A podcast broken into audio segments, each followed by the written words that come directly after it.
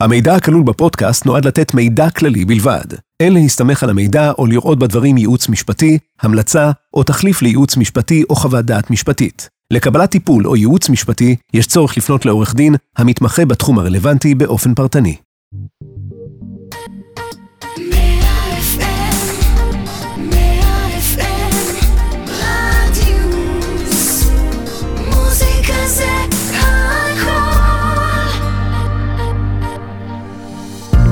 אל המאירי, פודקאסט על דיני משפחה, נכסים והרוקנרול שביניהם. עם עורך הדין זיו בייטל ושמאי המקרקעין גלעד המאירי.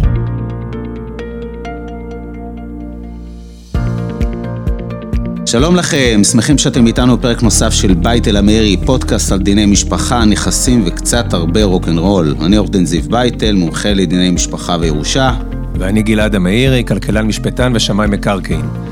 מדי שבוע נדבר בפודקאסט שלנו על סוגיות משפטיות שבהן בני משפחה נאלצו להתמודד עם מקרים כאלה ואחרים שבמרכזם עמדו דילמות של רכוש של נכסים, וכאן בדיוק נכנס הרוקנרול.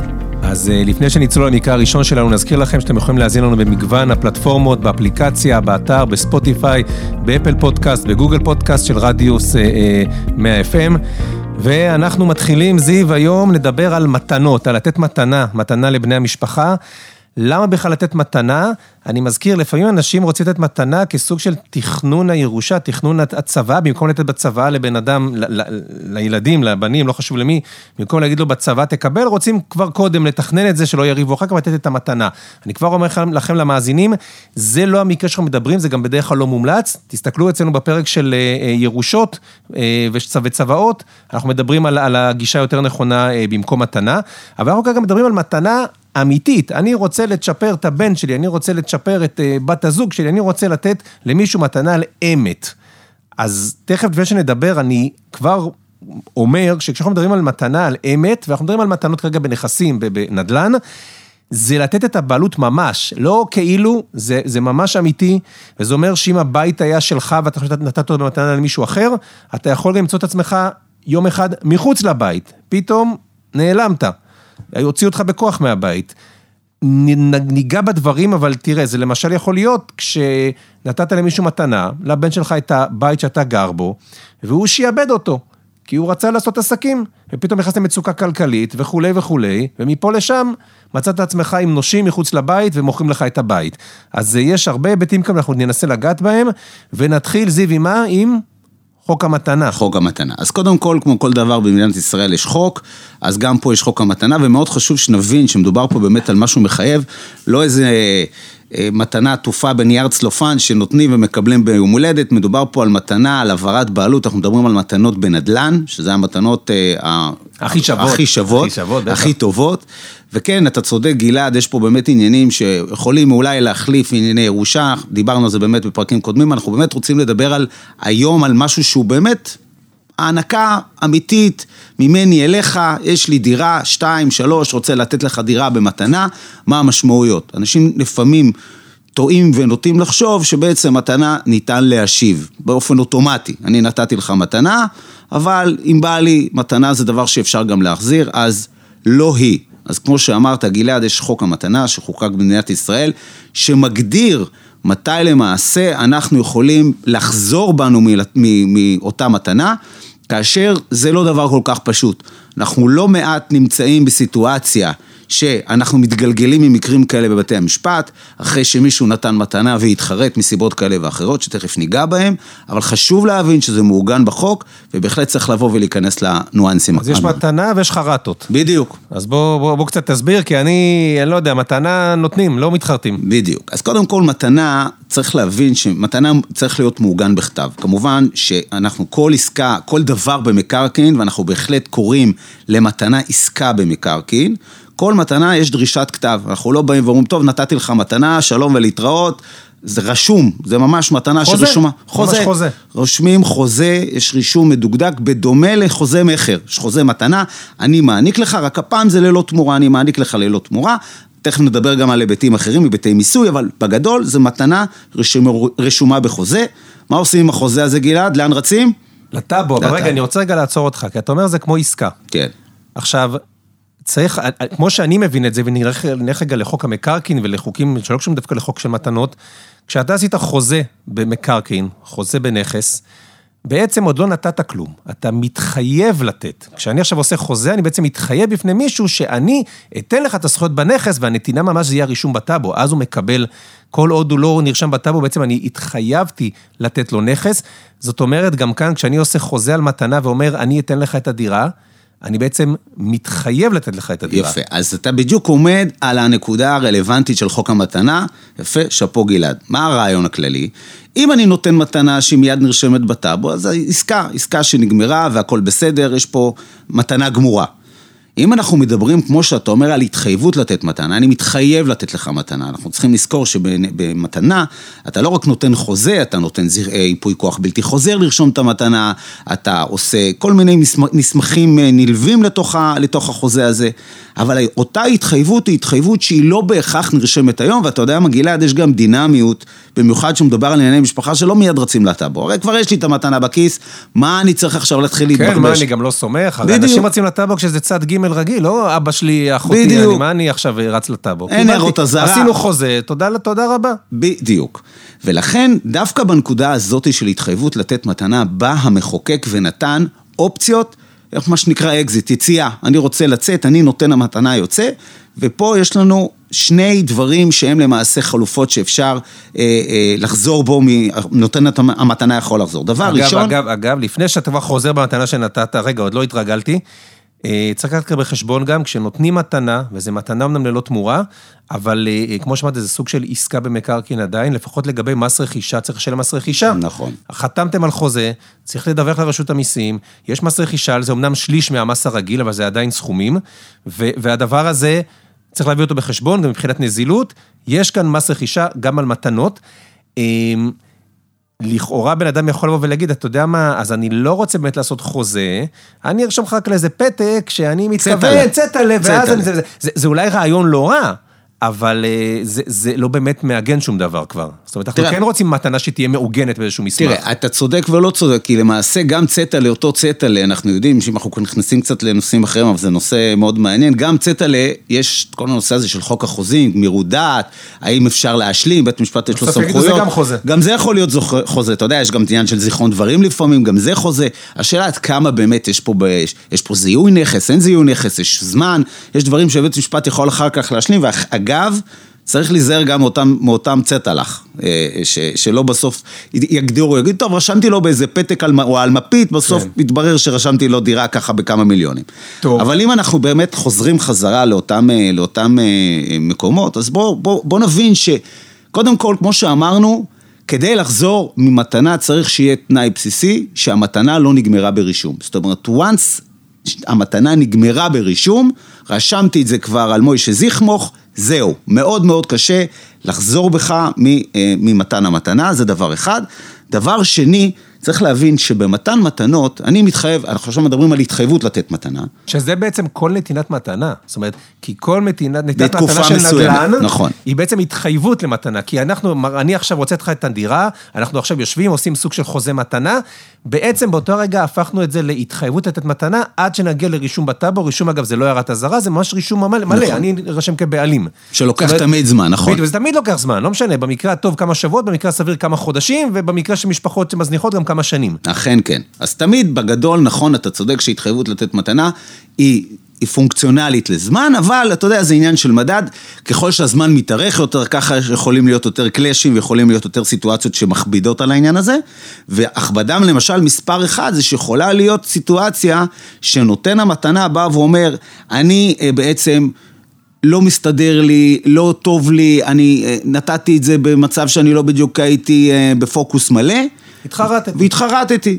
ותכף נדבר על סוגי, סוגי חרטות כאלה, אבל אז יכול לבוא אדון מקבל, יכול להיות בן, יכול להיות בת, יכול להיות כל אחד שקיבל מתנה, ויגיד, רגע, יא חביבי, אתה נתת לי את המתנה, אני הסתמכתי על המתנה הזאת.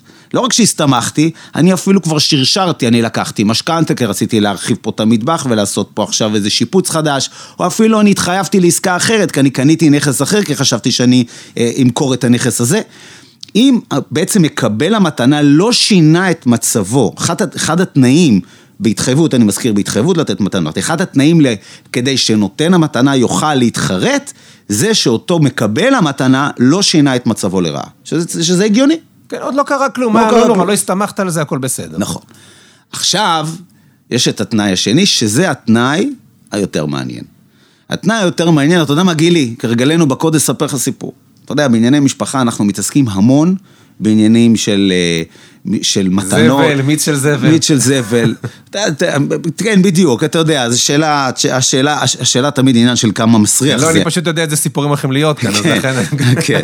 אז כן, אז זה מאותם, מאותם סיפורים, צריך להבין שמתן מתנות, זה יכול להיות אה, נורא מעניין, נופת צופין כזה של אחד שבא באמת בטוב ליבו, אומר, יש לי פה כמה נכסים, אני נותן, בכיף שלי את ה...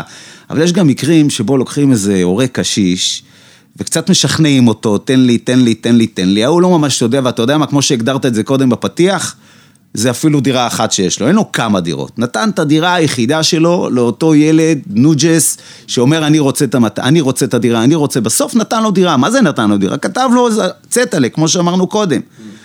ואז, לא באמת הייתה לו כוונה. לא רצה באמת ובתמים לתת את המתנה הזאת. ובא אותו, אותו עורך דין, אתה יודע, יש את הזה, וישמע נשורון ויבעט, קיבלתי מתנה, עכשיו חפש את החברים שלך.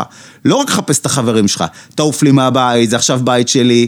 יש פה... שלם לי דמי שכירות. בדיוק, תתחיל, התנהגות שהיא התנהגות שאינה עולמית. אתה יודע מה, אם אתה רוצה להיות אפילו יותר קל, וזה המקרים היותר שכיחים, אני מקבל המתנה, הייתי נורא נחמד אליך, לקחתי אותך לבית חולים, סעדתי אותך, טיפלתי בך, איך שקיבלתי את המתנה, הלכתי, שלום.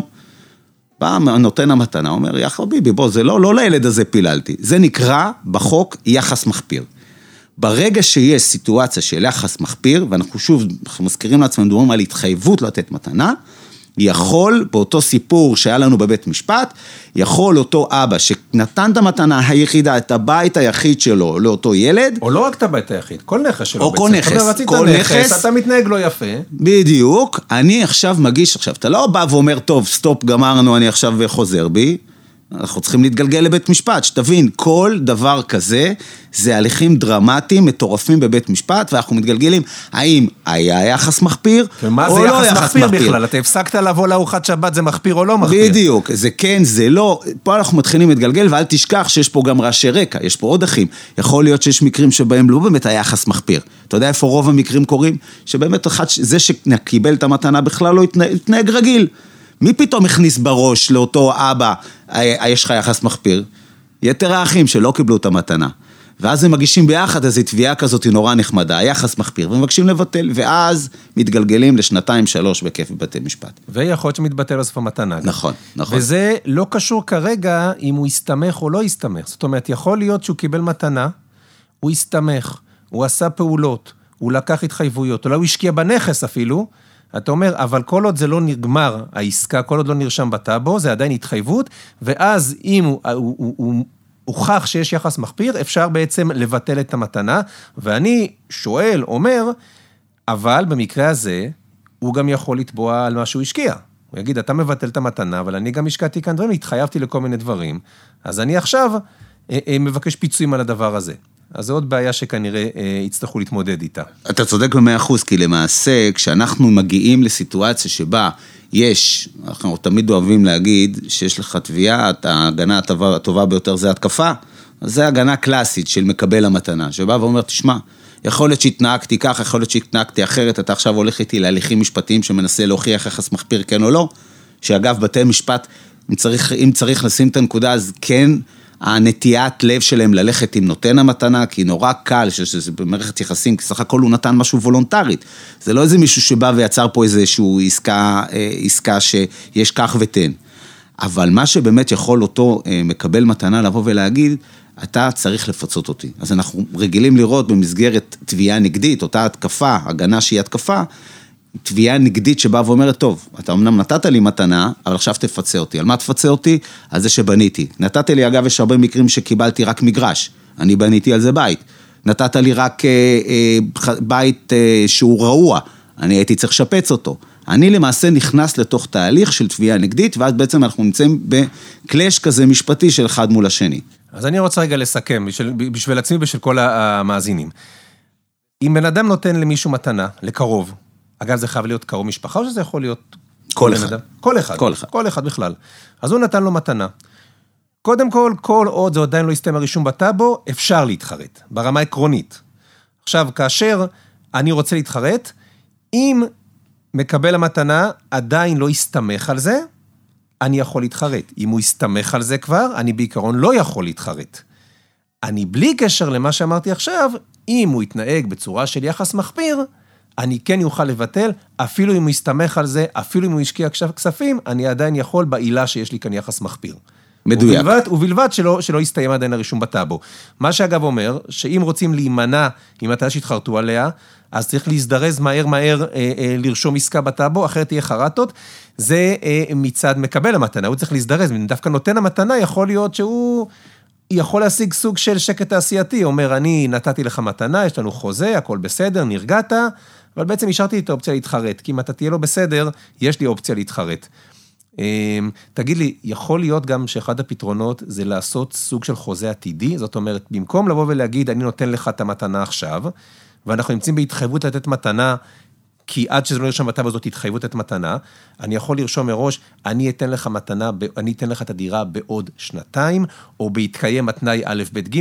התשובה היא כן. וזה בדיוק מה שאנשים, ש... מה שנקרא שכל בראשם, באים ואומרים, אם אני באמת, במיוחד שמדובר פה על מתנה שהיא נוגעת לדירה אחת, למשל דירה יחידה של אותו נותן מתנה, הוא בא ואומר, אני נותן לך את המתנה, אבל בתנאי שיהיה 1, 2, 3, 4. שאגב, יהיה יותר קל להוכיח את זה אחר כך בבית משפט, שהתנאים לא יתקיימו, ואז אנחנו בכלל לא נכנסים לתוך עניין של יחס מחפיר, אלא באמת לחוזה של, של תנאים, תנאים בתוך עסקה, שזה עסקה רגילה, חוק החוזים. וגם יש עניין של באמת מדד של זמן, שאני בא ואומר, אני רוצה לראות איך זה עובד לי. אני רוצה לראות איך באמת ההתנהגות, איך באמת המערכת הזאת, ואז אתה קצת הולך. כמובן שאי אפשר להגזים בזה יותר מדי. יכולה להיות גם סיטואציה, וצריך לקחת גם אותה בחשבון, שאם נותן המתנה נותן איזושהי עסקה התחייבות עתידית, מה קורה, וזה באמת אולי נושא לפינה אחרת, מה קורה שאותו אדם כבר נפטר באותו זמן, ואז מה, יש, מה עדיף, האם חוק הירושה עדיף או חוק המתנה עדיף, יש גם סיבוך בעניין הזה. כמובן שבית משפט יכול להגיד, אני נותן מתנה לעוד 50 שנה, אין לזה היגיון ואין לזה זה. אומר, הכל- הכל בגבולות הכל, ההיגיון. הכל בגבולות ההיגיון. אבל אני הייתי רוצה לשאול אותך שאלה, דווקא, דווקא בהקשר שלך. אם אנחנו מדברים שדווקא אה, כל הנושא הזה של המתנה הוא פונקציונלי לעסקה רגילה, אז אנחנו צריכים לקחת בחשבון גם עניינים מיסויים. טוב, אתה מתפרץ לדלת פתוחה. קודם כל, ברור, ו- וצריך לזכור שכשאנחנו בעצם נותנים את, את, את המתנה הזאת, זאת העברה ללא תמורה של נכס, אז אמרנו קודם על מס רכישה שיש, אבל זה לא נגמר פה. אם אני עכשיו קיבלתי נכס לבעלותי, יכול להיות ששינית לי בכלל את הסטטוס המיסויי שלי. למשל, היה לי קודם דירה יחידה בבעלותי, עכשיו קיבלתי במתנה ממך עוד דירה. עכשיו אני הבעלים של שתי דירות. כשאני אבוא למכור את הדירה הקודמת שלי, אני כבר אהיה חייב במס שבח עליה. עכשיו, תחשוב סיטואציה לא, לא נוחה. אני קניתי דירה בתל אביב בשני מיליון שקלים לפני מספר שנים. עכשיו התכוונתי למכור אותה ב-4 מיליון שקלים, ולהרוויח 2 מיליון שקלים לכיס או דירה יחידה שלי, אני יכול לקבל פטור ממס שבח עד 4.5 מיליון שקלים, יכלתי לקבל 2 מיליון שקלים רווח נקי לכיס. התכוונתי כבר לעשות את המהלך הזה. עכשיו התמזל מזלי, ואתה בא ונותן לי במתנה דירה שתהיה בבעלותי. זה טוב, קיבלתי דירה. אבל בעצם, כשעכשיו אני אמכור את הדירה שהתכוונתי למכור, אני כבר בעלים של שתי דירות, יגידו לי, אדוני, אתה כבר לא נהנה מפטור של דירה יחידה, על השני מיליון שקלים האלה, סביר להניח שאני צריך לשלם 25% מס שבח, ובעצם, בדוגמה שלנו, הרווחתי רבע מיליון שקלים, למרות שקיבלתי מתנה. עדיין זה נחמד לקבל מתנה, אבל בעצם יצאה כאן סיטואציה שצריך גם את זה להביא בחשבון, ולפעמים, וגם דיברנו על כל מיני תנאים מתלים בחוזה, מתי המתנה תתקיים, זה גם חלק מהשיקולים. כי לפעמים אתה בא ואומר, אני לא רוצה כרגע שתקבל עוד, כי זה גם ידפוק אותך בתור מקבל המתנה, וצריך לתכנן גם את התזמון לדבר הזה. אגב, זה מעלה אותי עוד שאלה, האם יש לי אפשרות להיכנס לנושא של מתנה חלקית? זאת אומרת, לבוא ולהגיד, אני נותן לך את הדירה, חצי תשלם לי, תקנה אותה, וחצי, קח אותה במתנה. זה דבר ש... שנכנס לי לנושא הזה של ביטול מתנה. גלעד, אתה כרגלך בקודש מנסה כל הזמן אה, לסבך? להתחכם ולסבך, אז לא, אין חצי הריון. אין פה, אנחנו לא יכולים לעשות את המערכת הזאת של לתת חלק, מת- חלק מתנה במקרקעין, וחלק לתת אותה בכסף, זה כבר עסקה רגילה של ממש מבחינת תנאי ביטול, וגם יש לנו בעיות מול מס שבח, שיטענו שבעצם יש לנו מיסוי רגיל, ולא מדובר בניסיון כאילו להונות את, אה, את רשויות המס, מדובר פה על, על דברים שכבר נכנסים לתוך תהליכים שכבר אנחנו הרי מדווחים את הדברים החוצה, לא, זה בהחלט משהו שאני לא ממליץ, כמובן שאנחנו רואים את הדברים האלה, אבל אז אתה יודע מה גלעד קורה, במקום שיש את, ה, את, ה, את ההתנהגות, את ההליך המשפטי בין אה, בני משפחה, יש לנו עוד איזה גורם אחד שבא ואומר שזה רשות המיסים. אגב, תשמע, לפעמים גם האמת היא אופציה, אני נתקלתי באנשים, שבא בן אדם ואומר, אני נותן אה, אה, לאחותי, אני קונה ממנה. אה, אה, היא מוכרת לי בעצם, אני, אני קונה בזול בחצי מחיר וחלק במתנה, ובעצם גילם חצי דירה במתנה, חצי אה, אה, בתמורה. אה, והוא ידע את זה, שהוא אמר, תשמע, מבחינת רשות המיסים, אני יודע שרשות המיסים היא לא שותפה להסדר בינינו. היא תבוא ותגיד, אני רוצה את המיסים לפי דירה בשווי רגיל. אה, ולכן צריך להביא בחשבון את העניין הזה. זאת אומרת, מי שזאת המציאות באמת, אז זה בסדר. אבל גם כשבן אדם בא ורוצה נניח כסוג של צ'ופר, כסוג של מתנה, פשוט למכור למישהו את הדירה שלו בזול. הוא אומר, אני לא נותן לך את הדירה במתנה, ואני אתן לך אותה בהנחה גדולה. אין איזשהו קו גבול בדיוק איפה הוא עובר, אבל בוא נגיד שאם מישהו ייתן למישהו, סליחה, דירה בחצי מחיר כסוג של מתנה, רשות המיסים תגיד אותי זה לא מעניין, אני עושה את השווי המלא. יכול להיות שאם ימכור לו אותו בהנחה של עשרה, אולי 15 אחוז, זה עדיין באיזה גבול, שיבואו ויגידו, אה, בסדר, זה בסדר, אפשר, אפשר את הדבר הזה אה, אה, להעביר כסוג של, מת- לא כסוג של מתנה, כסוג של עסקה לגיטימית, באמת, וזה לא איזה משהו שרשות המיסים אומרת, אני לא משתתפת בזה, אני רוצה מיסוי לפי שווי אחר. בכל אופן, את הדברים האלה צריך בהחלט אה, להביא בחשבון. תגיד לי גלעד, אם כבר דיברת על מיסוי, בוא נדבר רגע על היטל השבחה. איך זה עובד עם היטל השבחה? תשמע, היטל השבחה, זה, זה, גם היטל השבחה, אגב, וגם השבח, מגדירים הרי קרוב, ואז כשאתה עושה מתנות בין קרובים, הרבה פעמים אתה נכנס באמת בנעליים שלהם, ואתה לא צריך לשלם מס. אבל אנחנו צריכים להבין שלמשל, כשדיברנו על מתנה, אה, יש לנו כאלה שהם לא נחשבים קרובים. אם אני עכשיו אתן לבן דוד שלי מתנה, אגב, גם במס שבח וגם בהיטל השבחה, זה יהיה עסקה חייבת לחלוטין. עכשיו, זה בסדר, אבל צריך להביא את זה בחשבון. זאת אומרת, יש לי עכשיו בן דוד שאנחנו כמו אחים. יש כאלה שלהם בן בן דוד מדרגה שנייה, הם עדיין מרגישים אחים. אז אני רוצה לתת לו מתנה, ואני מבקש לתת לו משהו בחינם, אבל יהיה על זה תשלום מלא של מס שבח, ויהיה על זה תשלום מלא של היטל השבחה, וזה בכלל לא ייחשב כעסקה ללא תמורה שהיא פטורה ממס. אז את הדברים האלה צריך לתכנן, צריך לראות. כי אם למשל אני יוריש, זה כבר סיפור אחר. אבל כשאני נותן במתנה, אנחנו נכנסים כאן לסיטואציה אחרת לחלוטין, וגם את זה צריך אה, להביא. בעיקר כי זה מפגיש אותנו הרבה פעמים סיטואציה שאנחנו נותנים איזה הון מסוים, והבן אדם באמת קיבל משהו, אבל אין לו כסף נזיל לשלם את המיסים האלה. אז צריך לראות איך עושים את זה כדי שהדבר הזה לא, לא יקרה. תמיד כשאני חושב איזה עולם יותר מסובך שלי או שלך, אני לא בטוח שאני תמיד מנצח. קצת אה, עשית לי כאב ראש עכשיו. תראה, אני אגיד לך מה, מה, מה אני הייתי ממליץ. קודם כל, אתה יודע, האמרה הידועה של שונא מתנות יחיה, לדעתי, היא נכונה גם פה. אני חושב שבשורה התחתונה, אם צריך לצאת פה עם איזושהי המלצה, אז צריך להבין שמתנה ניתנת שלא על מנת להשיב. מתנה זה דבר שהוא מוגדר. אם אתה לא רוצה, אל תיתן, יש את חוק הירושה, אתה יכול להוריש אחרי 120, אתה יכול להוריש, ותוריש מה שיש, או תיתן מתנה, סליחה, שיש לך. אל תיתן מתנה את, את הדבר היחיד שיש לך. לא את הדירה שאתה גר בה. לא את הדירה שאתה גר בה. שלא יעיפו אותך החוצה. וצריך, כמו שאתה אומר, לקחת בחשבון גם אלמנטים אחרים, כמו מיסוי, שזה לא בדיוק אה, בלי כסף בכלל, יש פה עניינים, וגם אולי שייכנסו לנו גם מלמעלה מיסוי מקרקעין, וכל מיני כאלה שבעצם יגרמו לעניין לא להיות כל נכון. זה, כך זה כדאי. משחק על אמת, אתה נותן מתנה, בדיוק. זה א', מתנה על אמת, אפשר להתחרט, אבל יש גבול, וחוץ מזה זו עסקה, ממש לכל דבר ועניין. ואתה מזמין את כל בני המשפחה לחגיגה, כן רוצים, לא רוצים, מה פתאום נתת, לא נתת, כאב ראש לא קטן. אתה אומר, תמות ואחר כך שישברו את הראש. בדיוק, אוקיי. בדיוק, נשמעת אותו. טוב, אה, סיימנו, סיימנו את סיימנו. הפרק הזה, מקווה שנהנתם. תודה רבה לכם שהייתם איתנו עד כאן, היה לנו פרק מעניין ואתם יותר ממוזמנים להאזין לפרקים הנוספים של בית אל המאירי במגוון הפלטפורמות של רדיוס 100 FM, באפליקציה, באתר, בספוטיפיי, באפל פודקאסט, בגוגל פודקאסט של התחנה. אנחנו מעדכנים בפייסבוק וב- ובאינסטגרם של רדיוס 100 FM כשעולה כל פרק חדש, אז אתם בהחלט מוזמנים לעקוב.